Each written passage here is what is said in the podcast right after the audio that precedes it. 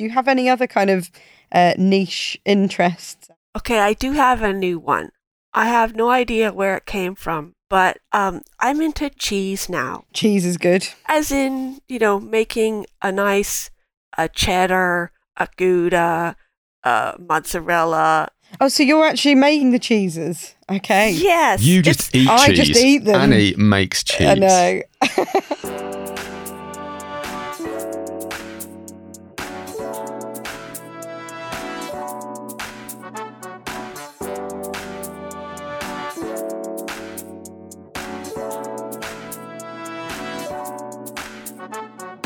Hello and welcome to the Soapbox Podcast, the podcast that gives you an insight into the people that do insight best. I'm Richard Brown, a research director at Box Clever, and I'm joined as ever by Tilly Lewis, our marketing manager. So, for our eighth episode, we are very pleased to welcome Annie Pettit.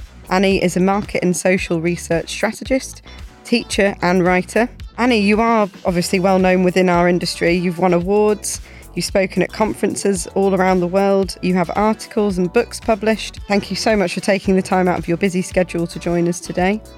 You are currently Chief Research Officer at E2E Research, and uh, I believe you are joining us from Toronto today. Welcome. Thank you for having me. yes, I am in Toronto today, but I'm a huge fan of UK, in particular the history and the bakeries. Ah, very, very nice. Is there a particular um, bakery or baked good that you're a fan of, Annie?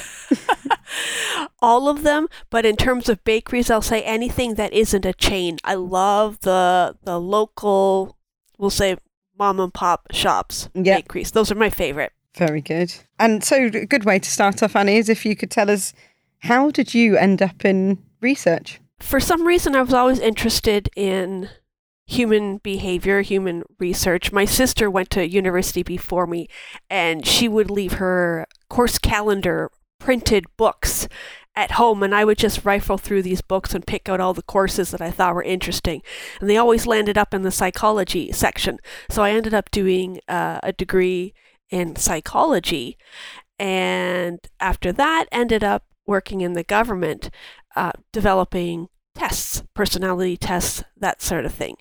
But I noticed that if I was going to do research in marketing, the number of industries that I could work in was far greater than, than simply government. You know, it's consumer goods, technology, finance, healthcare, social, all kinds of different industries, not just government. So I I wouldn't say quickly, but it was just a couple of years in the government and after that I moved into marketing research and really expanded my world of research. So tell us a bit about what you're up to now, Annie. Tell us about uh, E2E, please. Sure. We are a uh, full service market research company doing project planning, questionnaire design, analysis, reporting from end to end. But the part that I love the most is building engaging questionnaires. So, you know, typically questionnaires are question answer question answer just text after text after text but the great thing is we have tools to make them more engaging so inserting not necessarily gamification it's not gamification it's playful games so turning individual questions from text into little pieces of fun activities so hot air balloons going up and down mountain climbing little sports games there's there's so many ways you can make a traditional text question into something much more interesting. So I love making the research experience for our participants much more engaging than what they're typically used to seeing. And it'll sound like a daft question to somebody like you, but why would you go to that trouble, that effort to make a questionnaire engaging? What do you feel you're getting from that? Well, first of all, it's no trouble at all because we have the tools in place and it's basically just pick and choose which which kind of fun, playful game you want to use. But aside from that, there are massive benefits to, to creating questionnaires or research in general that is more engaging, more interesting. Completion rates are higher, engagement is higher, people are actually reading and paying attention to the questions, paying attention to their answers. And what I love the most is by the time we get to the end of the questionnaire, hopefully everyone has an open end at the other end of the questionnaire that basically says, Is there anything else you'd like to share, whether about this topic or about this survey in particular? We regularly see people commenting along the lines of this was the best questionnaire ever, which means they're going to look forward to the next questionnaire. They're going to want to participate the next time. And that's just a huge help for response rates, which typically just get worse and worse and worse every year. This is one, from my perspective, easy thing we can do to keep the response rates stable and improving, which is good for all of us. Mm, I think as an industry, we've noticed it's a bit of an issue, isn't it? Um, it's been an issue for decades. yeah.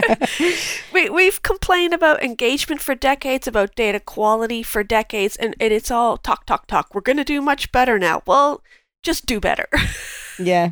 Well, I think you get off lightly, arguably, in, in qualitative research because if your question isn't engaging or doesn't make sense, you just ask it again in a different way. But of course, in a survey, you get one shot.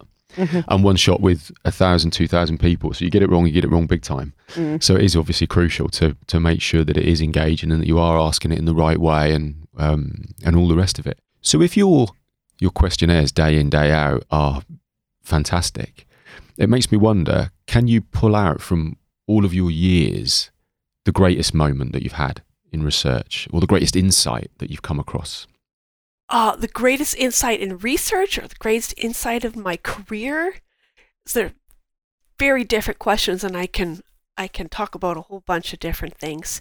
I'm I'm going to switch away from research itself and think of career wise. The biggest insight of my career.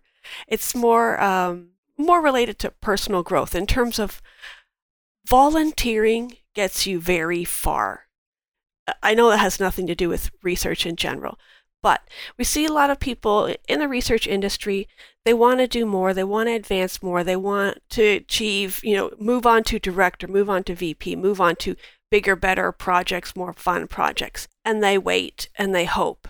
And that's just absolutely not the way to move ahead. The way to move ahead is to put your hand up and say, let me try that research project. Let me lead that project. I will volunteer for this team, for this presentation, for this uh, webinar.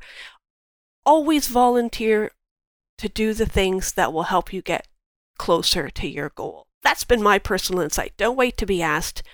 Make things happen for yourself. Push your own career forward. I'm glad that that's the direction you went with that. Because initially I thought volunteer, i.e., work for no money. I don't fancy that, but you took it in a. Well, I do a, that too. oh, right. You know, I thought that you probably did. Um, go on, tell us about your, your, your voluntary work then. Well, there's two categories of that. Obviously, there's the work related stuff. So I do help out with the ISO 20252 research standards, the global research standards. I help out uh, the Certified Analytics and Insights Professionals of Canada, which is our new certification board. But then, separate from that, I have a few other things that I do in terms of volunteering. One is um, related to playing music for people who have dementia. So, if you haven't heard, I play ukulele. I'm not that great, but I'm good enough to play so that uh, older people can sing along to the tunes they know.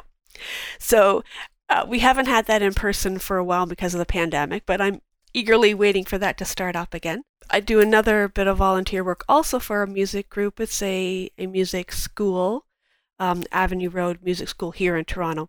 They do music school uh, programs for kids, adults, events. The goal being to increase access to people who wouldn't normally have access to music at all. So there's a library where you can borrow, rent musical instruments that maybe you can't afford otherwise.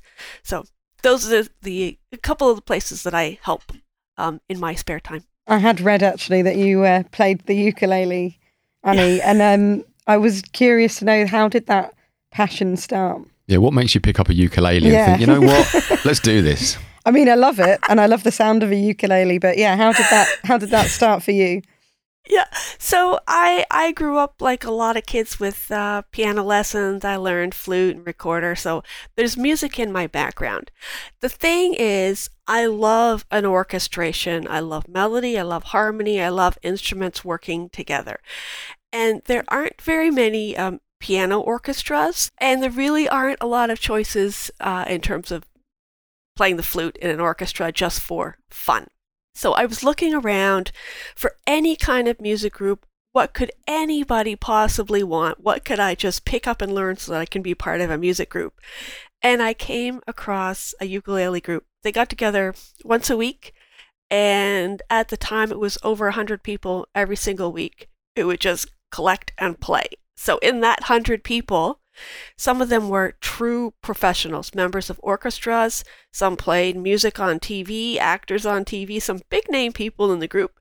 And then a whole bunch of people just like me who had learned three chords and just wanted to wanted to join in the fun. So that was my into playing with a group. I just went to the store, grabbed a uke and started playing. And it's been great. The rest was history. the rest is history. Did I misunderstand? You went to a ukulele group and there was Yeah. like Hollywood, like Ryan Reynolds is there with a ukulele. I wouldn't say Ryan Reynolds, but the I couldn't think of another Canadian. That was the problem. Under pressure. Oh, come on. Under pressure. so, can you tell us a bit about, you know, your life in Canada? Were you, were you born in Canada, Annie? Oh, so you'll enjoy this. My grandparents grew up in Scotland and they lived in Paris. I was born in London and raised in Cambridge. So that sounds pretty familiar, right? Mhm. I would Does. think. Except all of those are just towns in southern Ontario. so so I Oh, love to tell switch. people I, I remember this. There's a, there's also a Halifax as well. Yes. I'm trying to I remember just my love the idea that was- people went over to another country and went, mm, just call it the thing we've just come from. what? Dude, come on. So it's it's nice to tell people that you know I get all around uh, the UK, but really it's just like a 100 kilometer square section of of southern Ontario. Yeah, so I would say pretty typical. You know, play outside until the street lights go on. Sort of upbringing in uh, Cambridge. Annie apart from obviously playing the ukulele, do you have any other kind of uh, niche interest? Okay, I do have a new one. I have no idea where it came from, but um, I'm into cheese now. Cheese is good. As in, you know, making a nice a cheddar, a Gouda, a mozzarella. Oh, so you're actually making the cheeses? Okay. Yes, You just it's- eat I cheese. just eat them. Annie makes cheese. I know. it, it takes a whole day of babysitting a pot, stirring, pressing, salting, brining, that whole thing. About a whole day to get just a 20 centimeter, 30 centimeter round of cheese. It's a it's a lot of just sticking around the kitchen for that. But you know, in a few days or several months, you get the loveliest round of cheese. Wow, I am impressed. How do you have time for this, Annie, with all that you do as well? Just imagine that this It's- cheese stewing or whatever cheese does playing the ukulele. Yeah. there are, I think, four cheeses aging in the fridge right Aging. now. I'm not full on into cheese because I don't have a separate wine fridge dedicated to cheese like a lot of folks do. but maybe I'll get there someday. Yeah, there's about four or five just waiting a few months in there now. This could have gone differently, where instead of being like, "Oh, cheese is good," but you meant just eat buying it and eating it Yeah, from the shop, you could have said, "And have you got a separate fridge?" And Annie's like, "No," and you're like, Oh, God, I'm an Oh, sorry, absolute amateur. "Yeah, I thought you were. I thought you were serious about cheese." But yeah, let's not ask any more cheese questions. Yeah. What inspires somebody to go from eating cheese to making cheese, Annie? This is a very important question, and I think we should spend a good 20, 30 minutes on this. the only inspiration I have is some of my family lives near an actual cheese factory, and you can go there and get curds that were made literally an hour ago. And if you've had fresh curd before, is the most fantastic, squeakiest, most delicious cheese. But you can only get it if you live right near a factory. So if the factory is your own kitchen, it means you can have curd cheese anytime you want, right? Correct. So Living the dream. so exactly You're bringing the, dream. factory to you, basically. Yepper. so, you know, if you need any, I'm doing an ESOMAR week shop uh, workshop shortly, but if people want me to do a cheese workshop, Mm. you know, you set aside a whole day and we'll um, we'll do some cheese. Do you use your cheese for poutine? Is that the correct pronunciation? uh, yes, it is, but. Uh, poutine is kind of a waste of curd cheese. You know, if you're going to put it on fries and gravy, you're just kind of muddling the flavors together. Yeah. Just have the cheese. Okay. A bowl of cheese instead of fries, gravy, and cheese. You've much heard that from a. Canadian, everyone. So And- I'm I'm not a Quebecer, so I I can say this. If I was from Quebec, there's no way I could say just have the cheese. So Annie, obviously we're from um, a company called Box Clever, and we are all pretty much food obsessed, aren't we? I think some more than others. Yeah. We certainly managed to turn every podcast into a good chat about food, and you've you've led the way with with cheese. I think we might just have. Annie on every single time, basically. Can you talk us through your ideal breakfast? this is ideal, not reality, Okay, right? that's fine. That's fine. Yeah, so it's a big block of cheese and Bradley Cooper. right? Well, actually, it's not going to include cheese. It must include bacon. I, th- I think this is like a universal breakfast must be bacon. Then it needs Nanaimo bars. Do you know what that is? No. I don't. I'm afraid. Oh, it is your loss. Um, the next time, the next time you come to Canada, you're absolutely going to have to try that. It's basically uh, a square. The bottom is like a, a layer of chocolate coconut. Then there's a layer of custard cream, and then there's a layer of chocolate on top.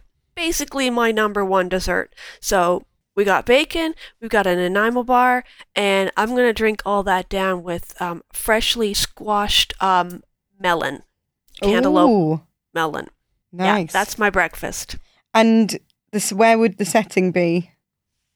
Oh, let's put me on um, Lady at Elliot Island on the Great Barrier Reef. Nice. That's Yeah, that's good. that's what I'll take. what a great place off to eat bacon. beach, off beach snorkeling is with bacon. Come on. yeah. It- uh, Some of these questions that we're asking make it sound like it was only half an hour ago that we heard of this place called Canada. But in Canada, is it cookies or is it biscuits? Cookies are the little sweets that you like an Oreo cookie. Uh oh, I don't know if I can say Chips Ahoy cookie if that means anything. A chocolate Yeah. chip Yeah, cookie. yeah, Yeah. Chips Ahoy. It's a cookie.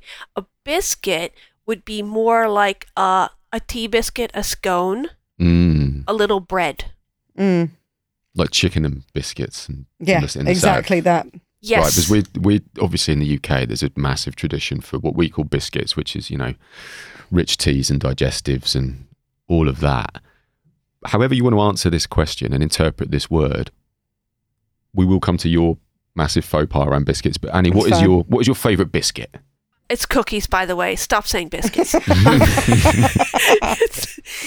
um, a shortbread dipped in chocolate. Mm, You know, just the top layer or just the bottom layer, not the whole thing. You really want to still taste the the shortbread. Yeah, that's my Oh, favorite. good answer. I mean, there's some heavy hitters in in what Annie likes. Whole things of cheese, bacon through a snorkel, shortbread and chocolate. There's, there's nothing. I have a problem with sugar, and it shows very much.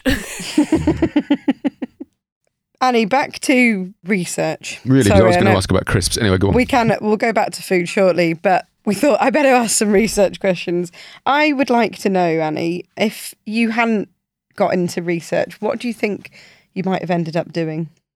so yeah, directly back into research, um, archaeology. Nice. I Mm. tot- totally would have gone into archaeology. I just love the idea of ancient people going about their daily lives, doing everyday human things, exactly the same way we are doing our daily things. And them thinking back to, same thing, 2,000 years ago, what they thought were ancient people, and then 2,000 years ago, what those people thought were ancient people. And we're all doing the same kind of thing, living our lives, chatting with friends, seeing family, eating at other places. We're just all doing regular, normal things. But, you know, 2,000 years apart, 5,000 years apart, the experience is just completely different, but it's totally normal. This is today. This is how we do our things. I, I find it fascinating uh, and I would love to just drop back into that world 10,000 years ago and just be in the life of, of every day. It would be amazing. It would be a good job. And I actually could see you doing it as well. Yeah, you think about Pompeii and how the, the stores are still there, and you can imagine the person behind the counter dishing out the the soup or stew or whatever. You know, they still have those kitchens and the living rooms and the bathrooms. They still have all those pieces of the buildings that you could just imagine yourself being in there doing your everyday thing. It's amazing. Mm, well, I don't know whether you heard about this, whether this came through to Canada, but because the UK is, you know, so ancient, they do things like they dig up car parks in Leicester and they find the remains of, a, of an English king. And they're like, oh, oh, we're supposed to be putting a Tesco here. And now we can't because we, We can't do another bloody king. so in in your case it's absolutely everywhere. You know you, you dig anything anywhere you're going to find something. So i do watch all of those shows um, when i can find them and i anything that comes up on my social i watch it. Here in north america it's very different because our history didn't really survive. So our our native people were nomadic. They moved around. They used a lot of um, wood and fabric, natural materials that just don't survive. So when there are instances of something remaining, so earthworks or chunks of wood in suspicious places, it's like I, I perk up so quickly because there are so few instances of, of that. It's just amazing to find it. What we do have a fair amount of in North America is uh, petroglyphs. So writing or carving on stones, not painting of the stones necessarily, but more carving of imagery on the stone. So I I watch all of that. You see, it's different here. I think if you're, you know, you've got some builders out the back digging a patio and they find a Roman mosaic, you just like cover that, cover Yeah. that. I Get some want that concrete- extension doing. Yeah, we don't want to, yeah, I don't want another. We've got enough of them. Just get the concrete That down. Before, is my dream. I would just love to to find anything. I guess I'm gonna have to move to Europe. right, crisps. I, I, I really want to ask a question about crisps or, or chips. Is it crisps or chips in Canada? It's chips. There is nothing. Crisps isn't a noun for anything here. It's chips. right. And the answer is dill pickle, um, not ruffled. Oh. hmm Yeah. And what So- flavour? Because, I mean, I am not patriotic, but we have got the best crisps. Right? Oh, come on. Chips, right? There's no question about that. Particularly in comparison to Europe, where everything seems to be like ready salted or paprika. But what about Canada? paprika isn't a flavor. There is no flavor there. I agree. I, I think it's ridiculous. Yeah. So dill pickle is the correct answer. Oh, that's okay. Dill with. Dill Pickle. pickle. Wow, that's a good, You strong can- choice. Oh yeah, yeah. That's my number one. There, there's also ketchup here. I'm pretty sure you guys don't have ketchup. Well, we did for a bit, and then it sort of faded, didn't it? Ketchup Yeah. flavour. Yeah, you don't see them that that often, do you? Walkers did it. Yeah, Walkers did. I liked them. There's another one called All Dressed, which supposedly is basically every flavor on the one chip, and it's also really good. Have you had All Mm. Dressed? No. God, this is a revelation. All of this, isn't it? Yeah. Uh, yeah, we need to we need to go to Annie's house is what we need to do. Yeah. Straight on the next flight to Canada. So on those lines, do you know what a coffee crisp is? No, but do tell us more. Yeah, please. It's a chocolate bar. So if you're a fan of coffee, hmm get yourself a coffee crisp chocolate bar or candy bar. I guess in the US they call them candy bars. There's a few chocolate bars you can only get in Canada or online if you're so inclined. But coffee crisp is the number one that most people are very excited about. Coffee crisp. We'll have Yep. to look. I'm gonna. I'll speak to my friend from Canada. I'll make sure I call him tonight. I'll get him to send one over. He'd be like, "How are you?" Like, yeah, yeah, yeah. Coffee crisp and some all dressed chips. Okay. Done. But uh, this is so enjoyable though because when we were kids growing up in England and we were consuming so much American TV and films, of course, you'd see all this stuff, all these brands that you just couldn't get. Even if maybe you lived in like big cities, like like you know, you couldn't get that stuff. And gradually, thankfully, globalization it happened we got it and we've got all that that stuff now so to hear about products that you not only haven't tried but you haven't even heard of i'm excited It is exciting. Yeah. I'll lay one one more on you. A butter tart? Oh, no. That sounds like an old english insult I'll have to remember that. i'm afraid sir your wife to be is nothing but a butter tart I, I'm not sure. If, yeah, I'm not sure how to take that, but I might use it. I might use that. Yeah, It's you it's should. basically a, a, a small pecan pie without the pecans. Think of it that way. Okay. So that ooey gooey Mm. um, part of the pie, but as a little tart. You've sold it to me. sounds more Yeah, like it could be a compliment now doesn't it Yeah. she was an absolute butter tart What's next for you, um, Annie? You'd like be that in yourself or in your career? I've had, I would say, the same strategy throughout my career, which is kind of no strategy. As long as I'm enjoying what I'm doing, then that's good. Um, if something else comes up, a new opportunity, a new project, a new whatever, as long as it's something I would enjoy, then it's fair game. So I really don't know what could be next. I have zero plans for what could be next. I'm having a, a good time with work right now, so full steam ahead. See how things go. it It sounds like a good strategy to me. It works for me so far. Well, thinking about not having a strategy and not being too linear in the way that your life goes, have you had any, I guess, what people call sliding doors moments? You know, where something has, has happened and it's changed your direction and you've just been like, wow, what a moment that, in, maybe at the time or in hindsight, you know, what a moment that was for me. I do have one which is which I never really clued into till of course years afterwards. I had started work for a startup. It was called Conversition. It was later acquired by uh, Research Now, which is now Dynata. But anyways, the startup was an hour and a half commute from my house. So an hour and a half there, an hour and a half home. That was basically three hours every day wasted sitting on the bus doing absolutely nothing, getting bored out of my mind. Not enjoyable. So, what I ended up doing is starting a blog.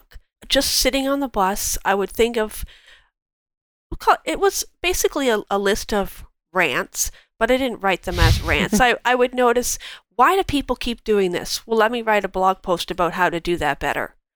So on the bus, I just write that little blog post. It might be three, four hundred words. It's like a brand new blog post every single day on some different aspect of research. You know, three hours on the bus, what else am I going to do?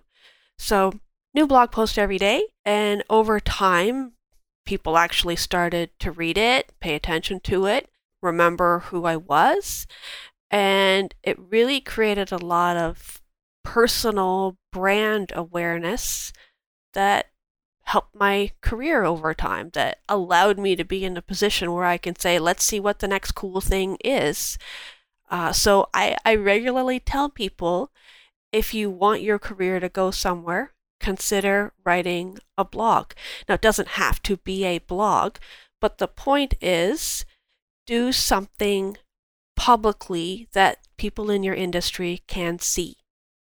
So it could be doing webinars, it could be writing content on LinkedIn, it, it could be anything that lets other people in the industry see who you are. Really progressed my career and it can progress other people's careers as well. Where would you find your inspiration for your blogs every day? Yeah, where would it stem from? A lot of it was just what I had experienced the day before. Mm-hmm. Here's a problem I encountered during work. Here is an issue I saw somebody talk about on LinkedIn. Just anything could be the inspiration. You know, and being at the beginning of a blog, I had my entire career up to then of all the issues I had encountered on a regular daily basis. The things people had trouble doing, didn't understand, needed some help with. So many things had just accumulated up to that point that it was a, basically an endless supply of topics.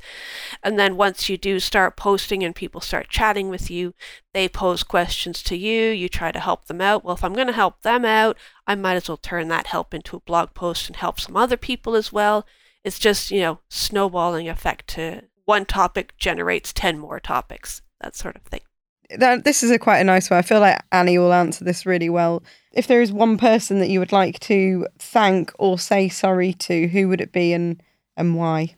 There are tons, tons of thanks out there. I will name the the two women that I worked with at Conversition, Tessie Ting and Jean Davis. At that part of my career, still very early in my career, I was still very quiet. Didn't really say too much, do too much publicly other than that blog. And I could look to them to see what a senior person in market research, and in particular a woman, I was just lucky that it was two women, how they behave, how they work on a day to day basis. So the two of them would speak their mind, demand what they needed, insist on getting what they needed. They didn't hold back or back down for anybody. Now, I would. I, you know, you could walk all over me all you wanted. But they were two fantastic examples, mentors of how to behave in the workplace in a professional way, being strong and forward women. I think about them regularly. Like at least once a month, I think back to I need to stand up like Jean did, like Tessie did. So huge thanks to them for helping me see what a, a strong person in the business world can be. And I'll bet there's plenty of people, Annie, that if we were to ask them that question, would name you yeah. as the person that they think of and try and replicate, you know, attitudes or or behaviours. We've got like one minute left, and I haven't asked half the questions I wanted to. But Annie, I wondered if there was anything that we hadn't asked you that you were like, "Oh, I've got such a great story or answer. Mm. I wish they'd asked me that." You know, like, "Oh, what a missed opportunity." We like putting the pressure on, don't well, it's not pressure. It's I know, only, if, only, if, there is. Otherwise, I'm just going to ask you if you believe in aliens or ghosts or something. So. I don't have something, but you can ask okay. me about aliens if you really want to. I don't. I'm more interested in ghosts than aliens. Annie, do you believe in ghosts? Ghosts. Okay. So, this is a very serious question that also requires a lot of careful thought and discussion. But I'm going to have to say yes, I believe in ghosts. Now, I know that sounds really weird, but I, I take the stance of I am not that arrogant to think that I know everything about everything. Science is you need to prove things exist. I can't prove ghosts don't exist. I can't prove ghosts do exist. So I don't know. The only thing I can say is okay, they do exist because I can't prove otherwise. And I'm not smart enough to prove otherwise. I don't have any data to prove otherwise. So I'm just going to say I'm not smart enough to prove that they do exist. So they exist. Same for aliens. There has to be something else out there. I don't know. I just haven't seen it. But the acknowledgement, I'm going to make this about research, the acknowledgement that you don't know everything. Right. Right. And that there's, that there's plenty that you don't know is the foundation of, of insight. Mm. Exactly. That's why you do it because you recognize that there's things happening out there that you need to understand better to do what you need to do, that you don't know it all. Exactly. And science is the way. Well, I was going to say qualitative research, but. Um, my, my bad. I meant to say qualitative research is the way. Exactly. Basically, we need to do a project on aliens and ghosts, don't we? I have been thinking about, especially at the end of a questionnaire, so you can get some really robust answers. You've asked a question about, you know, like um, buses or something. And then at the end, it's just like, do you believe in ghosts and why? do you know?